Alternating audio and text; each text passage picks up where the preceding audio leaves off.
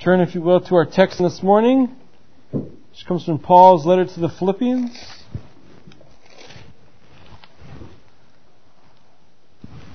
We'll be looking at verses uh, 18b to verse 26. So, verse 18b to 26. Hear with me then the reading of God's Word.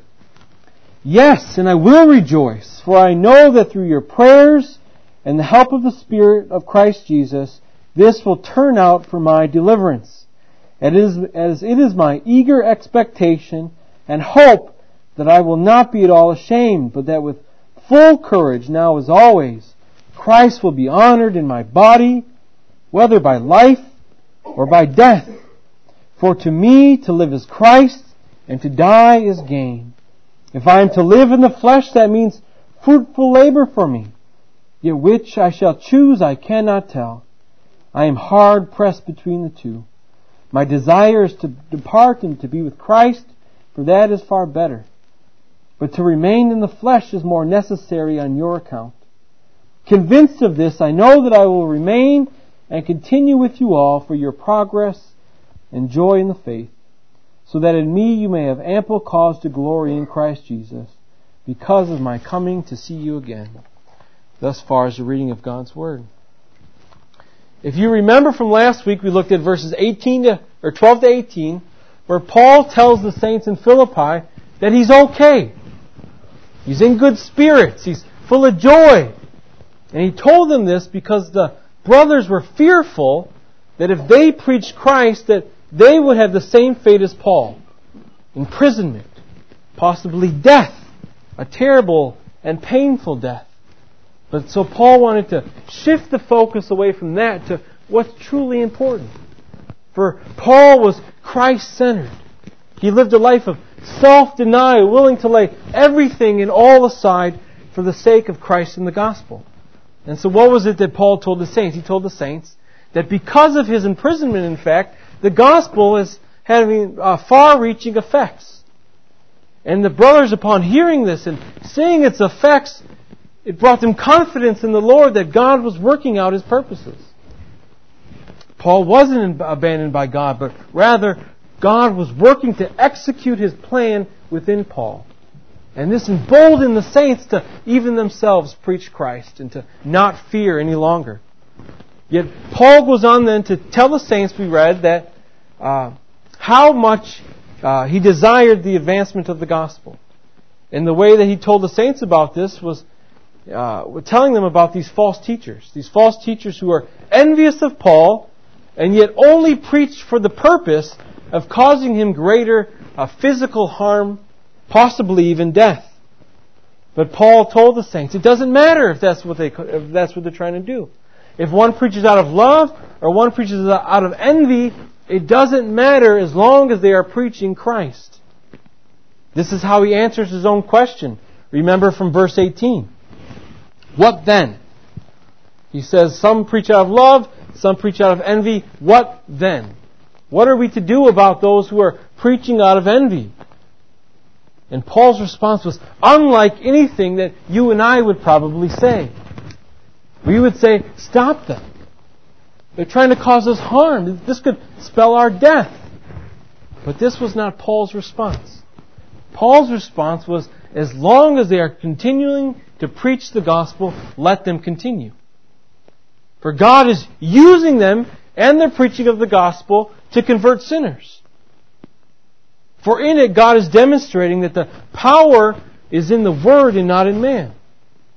That's why God chose to use that which uh, those who are uneducated or inarticulate to proclaim the Word. Because in it, it demonstrates to us the power of God. It's not the morality or immorality of the person who is speaking. Right? For example, if you are if you were baptized in a Christian church upon profession of the faith, and 20 years later you learn that the guy who baptized you, he's an apostate now, doesn't believe, does that mean you have to be rebaptized? Of course not. Because the power wasn't in the man, the power was in the Word of God. And so the same is true here. And so we see that for Paul, Christ and the gospel were a first priority. And so we will see this morning then why Paul can be so indifferent uh, whether he lives or whether he dies. Although he says, I desire to, to die because that's gain for Paul. He's going to be with the Lord. But yet Paul sees great advantages for him living as well. Yet this indifference that he shows baffles many, especially this world. You say, well, why could he be indifferent to death? Death is such a scary topic for so many. It's only a, a natural desire to want to maintain one's life, yet at the same time, life is filled with many struggles.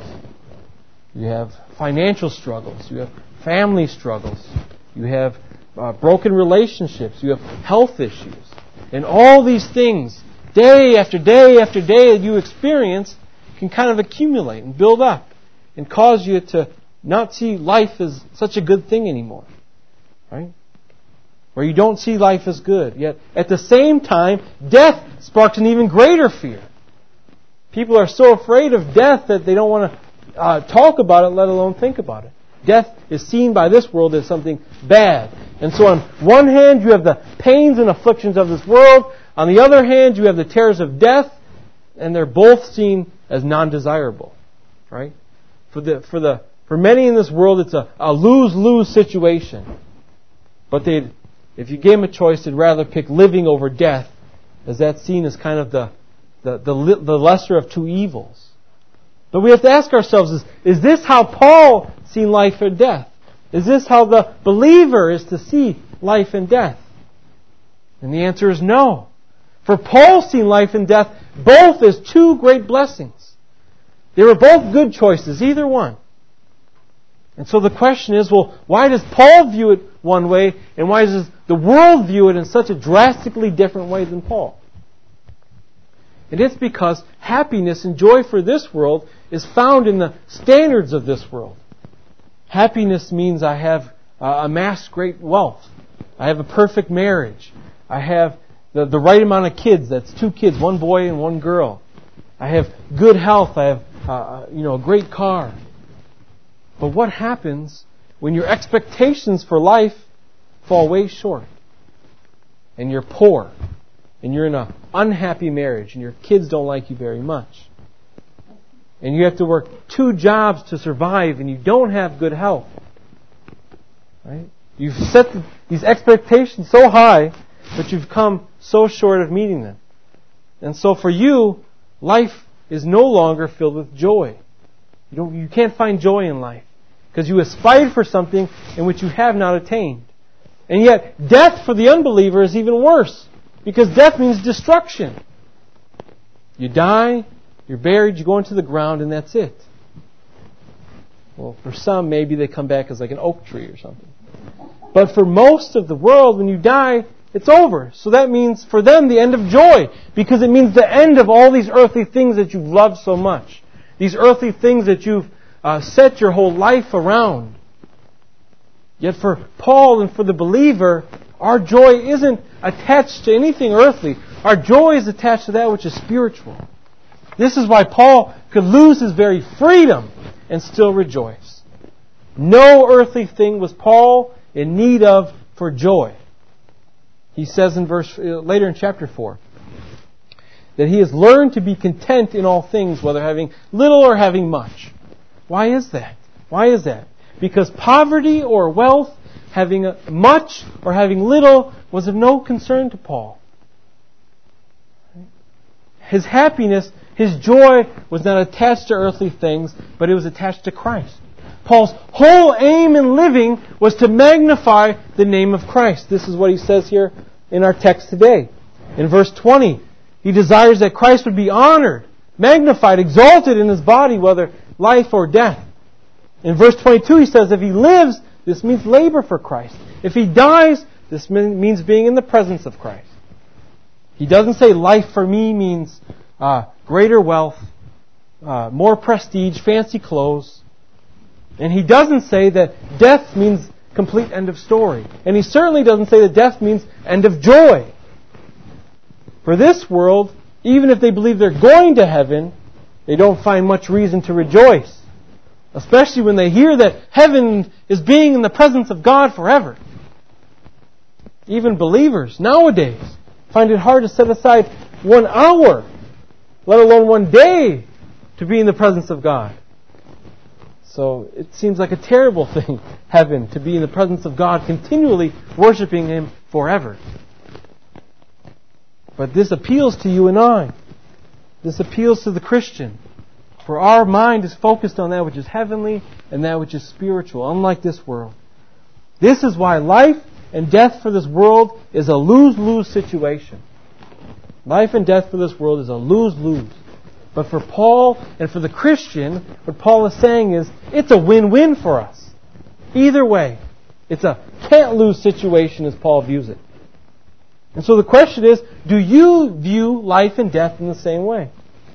Do you view life and death the same way? Or is death still something that is terrifying and frightening to you? It shouldn't be. Brothers and sisters, for you have heard the gospel and you have believed, and so now you have a blessed hope. It's a hope that's firm and fixed and certain, for it's grounded in the promises of God. And so life should be enjoyed. You should enjoy life, but not because you have a little or a lot, but because you have Christ. He gives you vigor to live. He gives you a reason to live. And the same holds true for death. We should look forward to death. Death should no longer be terrifying for us. And the reason why is because of Christ. Either way, Christ should be the center of our focus, whether in life or in death. This is why Paul could be indifferent to life or death, because both for him meant Christ. If I, if I live, this, this means continually laboring for Christ. If I die, this means being in the presence of Christ. Two great choices.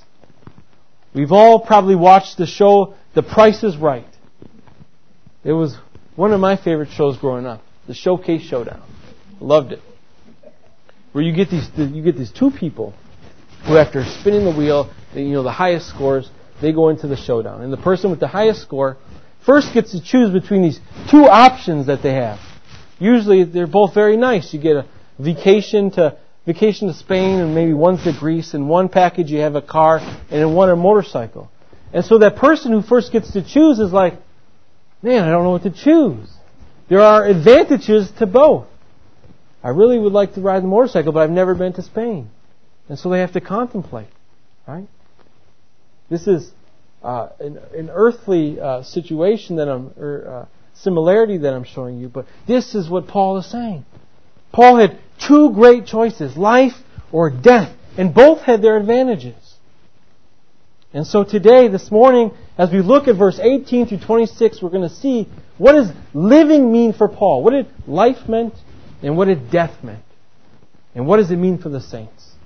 So what does living mean? What does, de- what does dying mean? And what does it mean for the saints? So one thing that we can say that both living and dying meant for Paul, both, jot down in both categories, is it meant Paul's deliverance. And we see this in verse 19. For I know that through your prayers and the help of the Spirit of Jesus Christ, this will turn out for my deliverance. Now, some Bibles, in the ESV Bible, you'll see it, it's, it's translated deliverance, but this also can be translated salvation.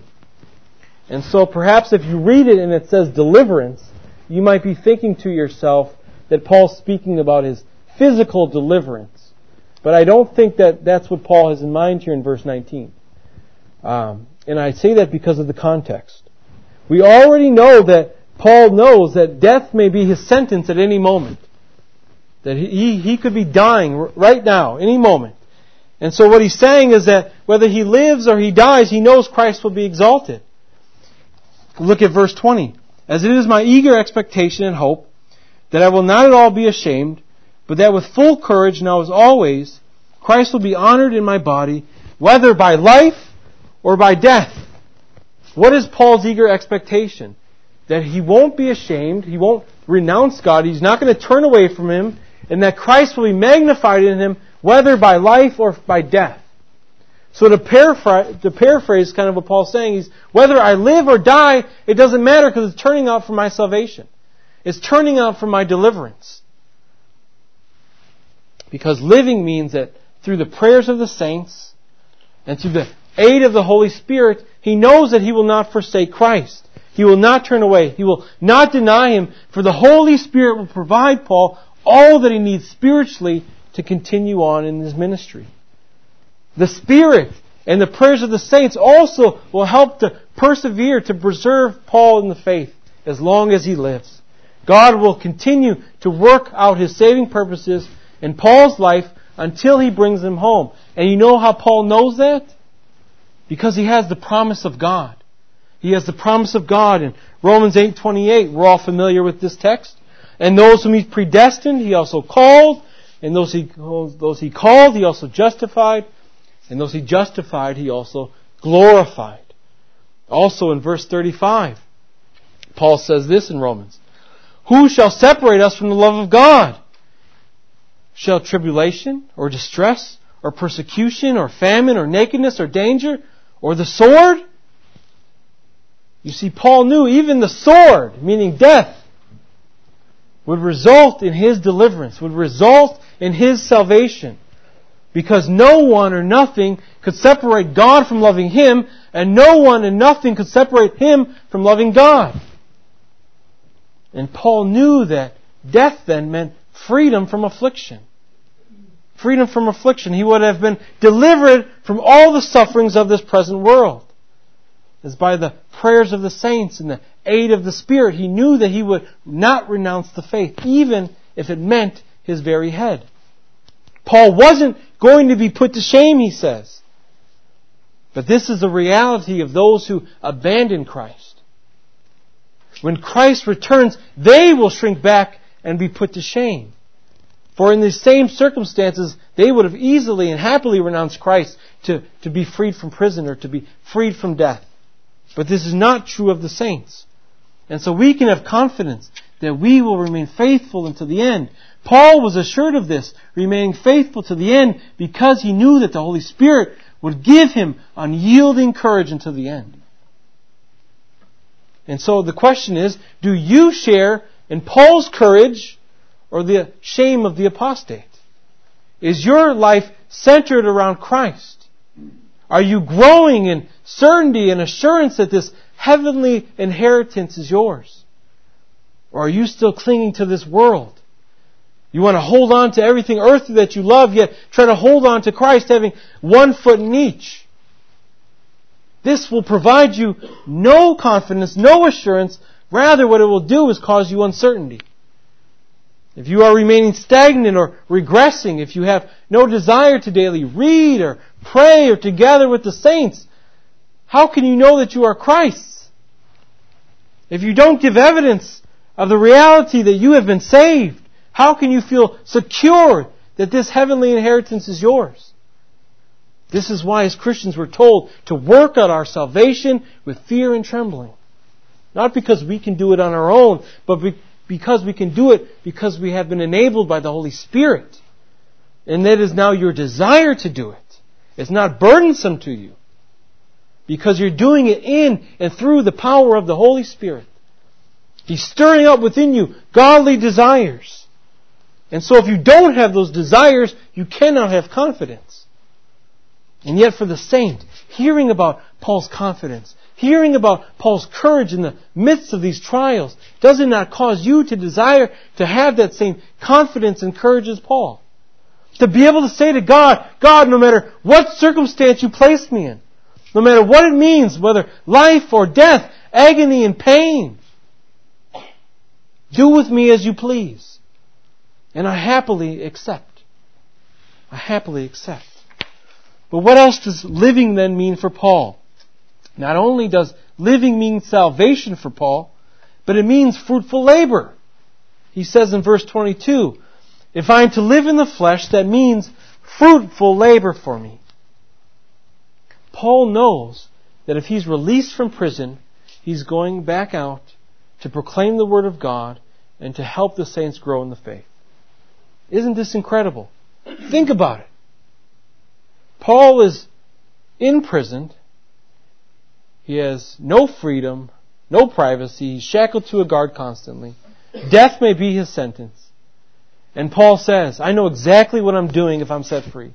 I'm going right back out and doing what got me thrown in prison to begin with. Paul was determined to, in whatever circumstance with his life, honor God. Can we say the same of our life? Have we determined that in no matter what situation, in no matter what circumstance, we will honor God, even if that means our own dishonor? Will we honor God even if it means our own dishonor? Remember from Acts chapter 5 we looked at last week, where Peter and the disciples were, were arrested for preaching Christ and they were beaten. They were charged no longer to speak the name of Christ. And as they were freed and let go, they went away rejoicing. They could suffer dishonor for God. There's another example we can look at. Turn to uh, Hebrews chapter 11. Turn to Hebrews chapter 11.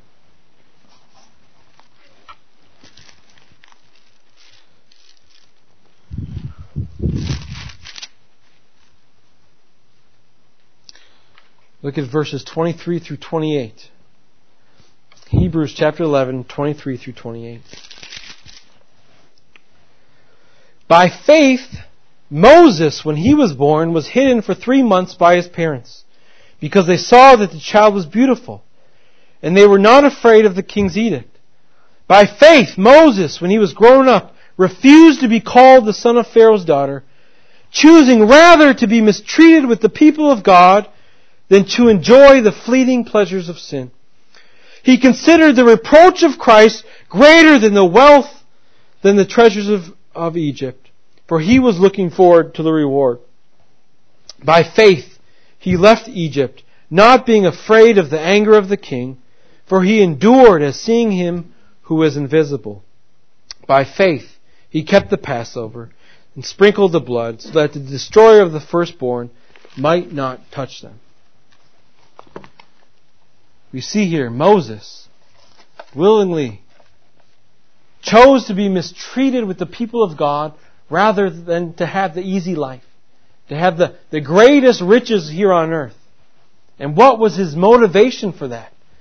Because it says he, he saw the reproach of Christ to be of even greater wealth than all of the earthly riches he could have obtained. What is wealth? That could be something that could be discussed. What is real wealth? What is true wealth? This world sees true wealth as amassing a lot of money, being able to buy whatever you want. But you know one thing that this world cannot buy, regardless of how much wealth they accumulate? Eternal life. They cannot buy eternal life. We see uh, nowadays some of the richest people, they try to like freeze themselves when they die, hoping that they'll be able to live forever when they find a cure, right? But they can't. Eternal life only comes through faith in Christ. And so this is why Moses was willing to suffer disgrace, insult, suffering, shame, dishonor. He gladly took it all upon himself for the cause of Christ. Willing to abandon all that this world would consider to be earthly enjoyments, earthly riches. And likewise, Paul would have gladly been thrown back in prison if he was to be released for the sake of Christ. As long as Paul had breath, he was using it to further and advance the gospel. He was using it to help build up the church, to grow the saints. Life for Paul meant fruitful labor for God. Is this what living means for you? Or does living mean, mean for you a life free from suffering? A life of ease and comfort? A life where you get to do and have and try everything that your heart desires. Right? Things should not be our motivation in this world. Things in and of themselves are not necessarily bad, but they are when they become your motivation, your driving force. Christ for the Christian should be our motivation. Christ for the Christian should be, should be what drives all that we do. How we live. And for each one of us then, what that should mean is fruitful labor. For each one of us, that should mean fruitful labor. Yet, it can mean different things for different people. So, for example, for the mother who's at home with her children, perhaps fruitful labor for you is to be preaching Christ to your children, to be teaching them of the Bible, to be trying to stir up desire, uh, their desire and their love for Christ. That is a way in which a mother can fruitfully labor even in the home. She could be uh, uh, being a, a display for other women to see what a godly mother and a godly wife looks like. And when others see this, they're drawn to you. And they want to know, how is it that you are, in, are such a way? How can you do this with all that's going on? And this will give you opportunity to proclaim the name of Christ. For those of us who, who work, at work, working really hard may be a way in which you can labor fruitfully for Christ. Because in, in working hard, you know that your service is unto God, that you're working in order to please Him and not man. Yet in your work, people are going to see this and they're going to say, man, he works like no one else. There's something different about him. It's going to draw other people to you. And then that likewise will give you opportunity to proclaim the name of Christ. Right? But no matter what stage of life we are in, we are to be using it to be fruitful in our life for the glory of Jesus Christ. But now what does, what does death mean for Paul? We know what life and what living means for Paul, but what does death mean for Paul? Well, why could he say in verse 23, I am hard pressed between the two. My desire is to depart and to be with Christ, for that is far better. Because death for Paul means that we are released from this life. Although this life is good and this life should be enjoyed, it is marred by sin. And so death means freedom from sin. It means no more battling between your flesh and your spirit. It means no more having to deal with the effects of the curse. Right? And so whatever you consider, uh, maybe you consider your life to be really happy. Maybe you say, my life's really good. I have a lot of joy in life. I, and I found that joy in Christ even. Well, even the greatest joy you have on this earth will not compare to the joy you will experience when you die. Think of your most joyous moments here on earth. Perhaps your own conversion, the conversion of a spouse or a parent or a child. That pales in comparison to the joy that we will experience in heaven. And why is that? What is it about heaven that Paul found so desirable? It is being in the presence of Christ. Heaven is desirable because that is where Christ is. This is why death is to be desired because it means being unendingly in the presence of Christ. And wherever Christ is, is where the saints want to be. See, this world detests the presence of Christ. They find no joy in it. Heaven doesn't excite them. The thought of it doesn't cause them to rejoice. But for the believer, there will be no greater joy. The joy we will, we will have is unfathomable, really. Human words can't even express the inexpressible. The inexpressible glory that awaits you and I. In it, to your capacity, you will have all the love. You'll have all the peace. You'll have all the joy. You'll have all the kindness, all the patience, the patience that we lack. Overflowed to your capacity. You will be lacking nothing. You will be perfectly holy we could see now why Paul would rather depart and be with Christ. Heaven will be filled with such glory. This glory which John in the book of Revelation figuratively describes to us, gives us some visual of what it will be like by comparing it to the most precious of jewels, the most beautiful, the most desirable. He says it will be like pure gold. It'll be arrayed with every kind of jewel. I won't name all the jewels he says, because I don't want to embarrass myself by not being able to pronounce them properly. But I will say, when you go home today, read chapter 21 of, of Revelation. For the ones I can pronounce. He says it will be built with sapphire, with emerald, with amethyst, with pearl, and so on. Alright? This gives you a glimpse to the total otherness that awaits us in heaven. But again, first and foremost for Paul, what he had in view was being with the Lord, being in the presence of Christ, seeing Christ face to face. You see, for the believer right now, Christ dwells with us, but it is by the Spirit through faith. But the presence of Christ in which we will experience in heaven will be unexpressible. It will be incomparable.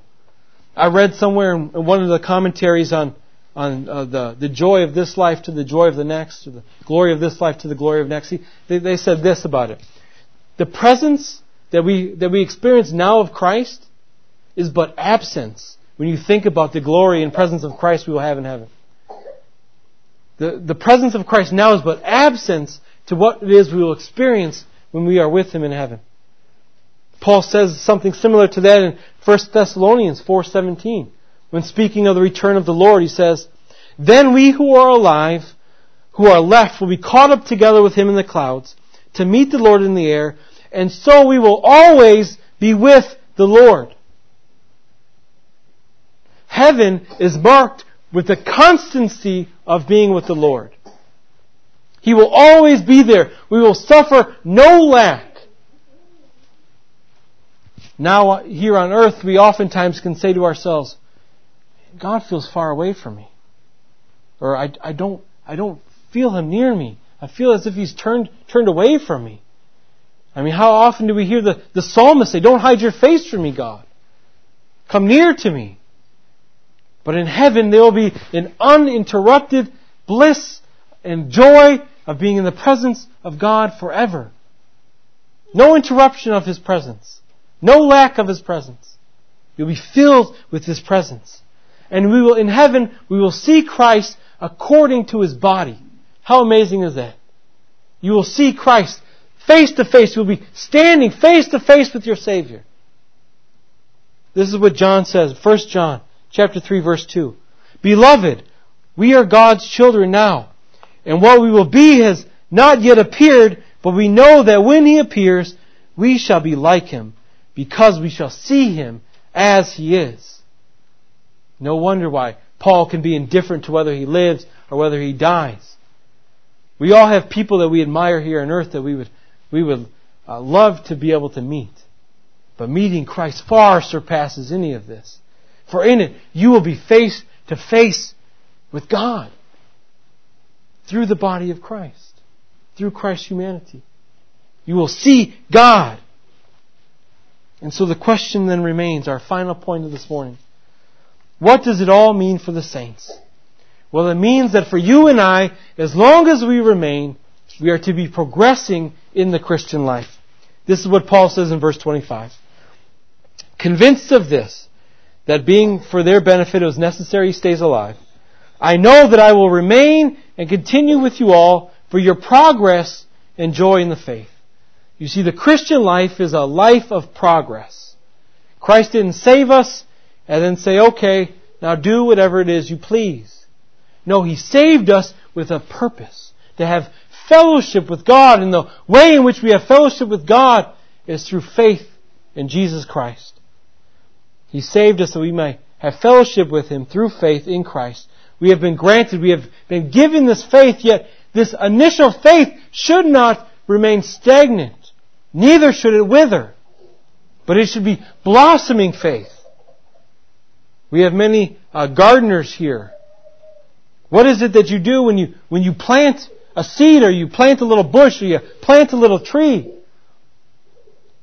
You expect it to grow. You expect it to blossom. That's the purpose it was put in the ground, right? And so if it, if it withers or it just stays the same, you're like, what's wrong with it? It's not serving its purpose.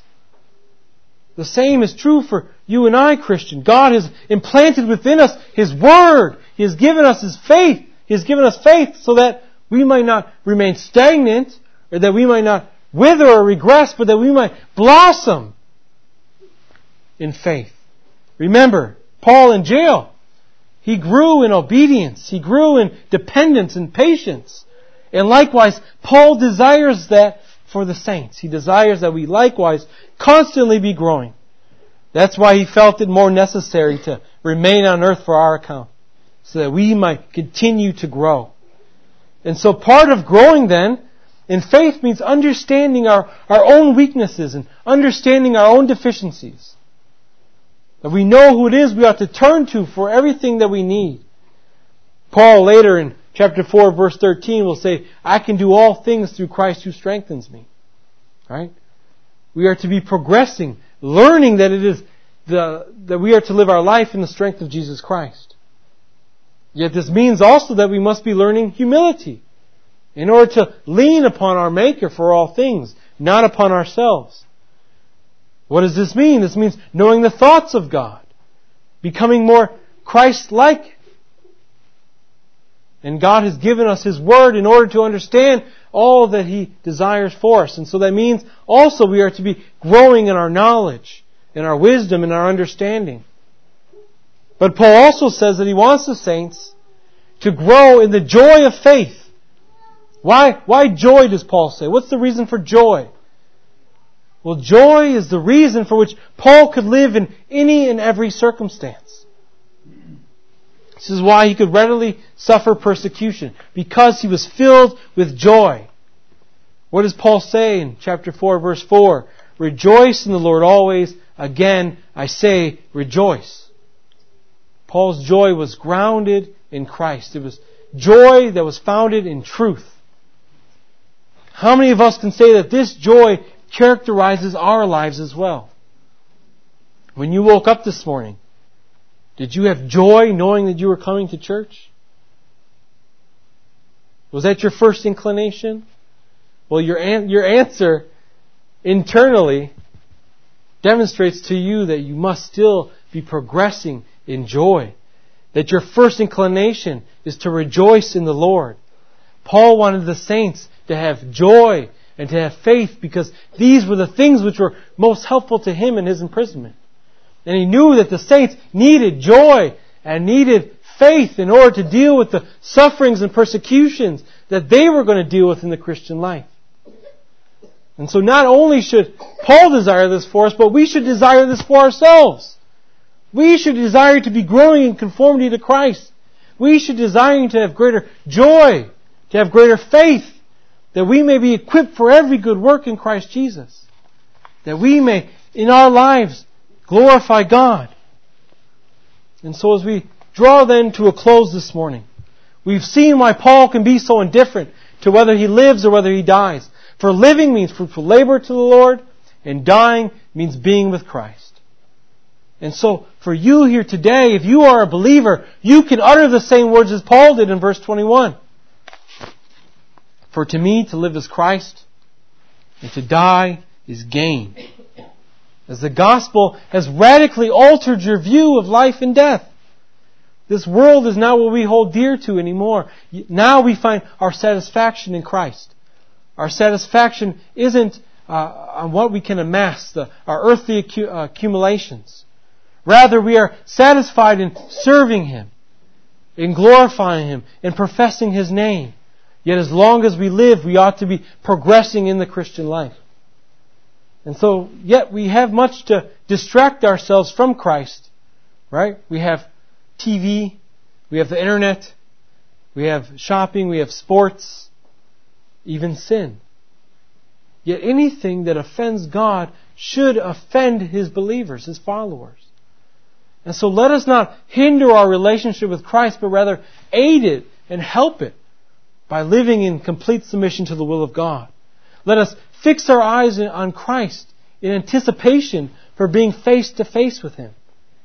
Let us grow in our desire to depart and to be with the Lord, seeing that as being far greater than anything that this world has to offer. So that no matter what happens to us on earth, persecution, illness, sufferings, imprisonment, it doesn't cause us to flinch because we know regardless we are Christ. And so I want to leave you then with one final quote uh, in order to perhaps help you with how we ought to view both life and death, how we ought not to, to fear sin, how we ought, we are to fear sin, how we are not to fear death. And so this quote comes from C.S. Lewis. I, I found this in an, in an article. And so C.S. Lewis is asked by this reporter, what would you do if you looked up and you seen a bomb about to fall on top of you.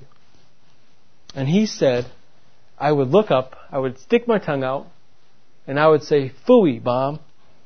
You're just a bomb, but I'm an immortal soul. Right? Let us likewise stick our tongues out at death. Death no longer has sting over us if we are Christ.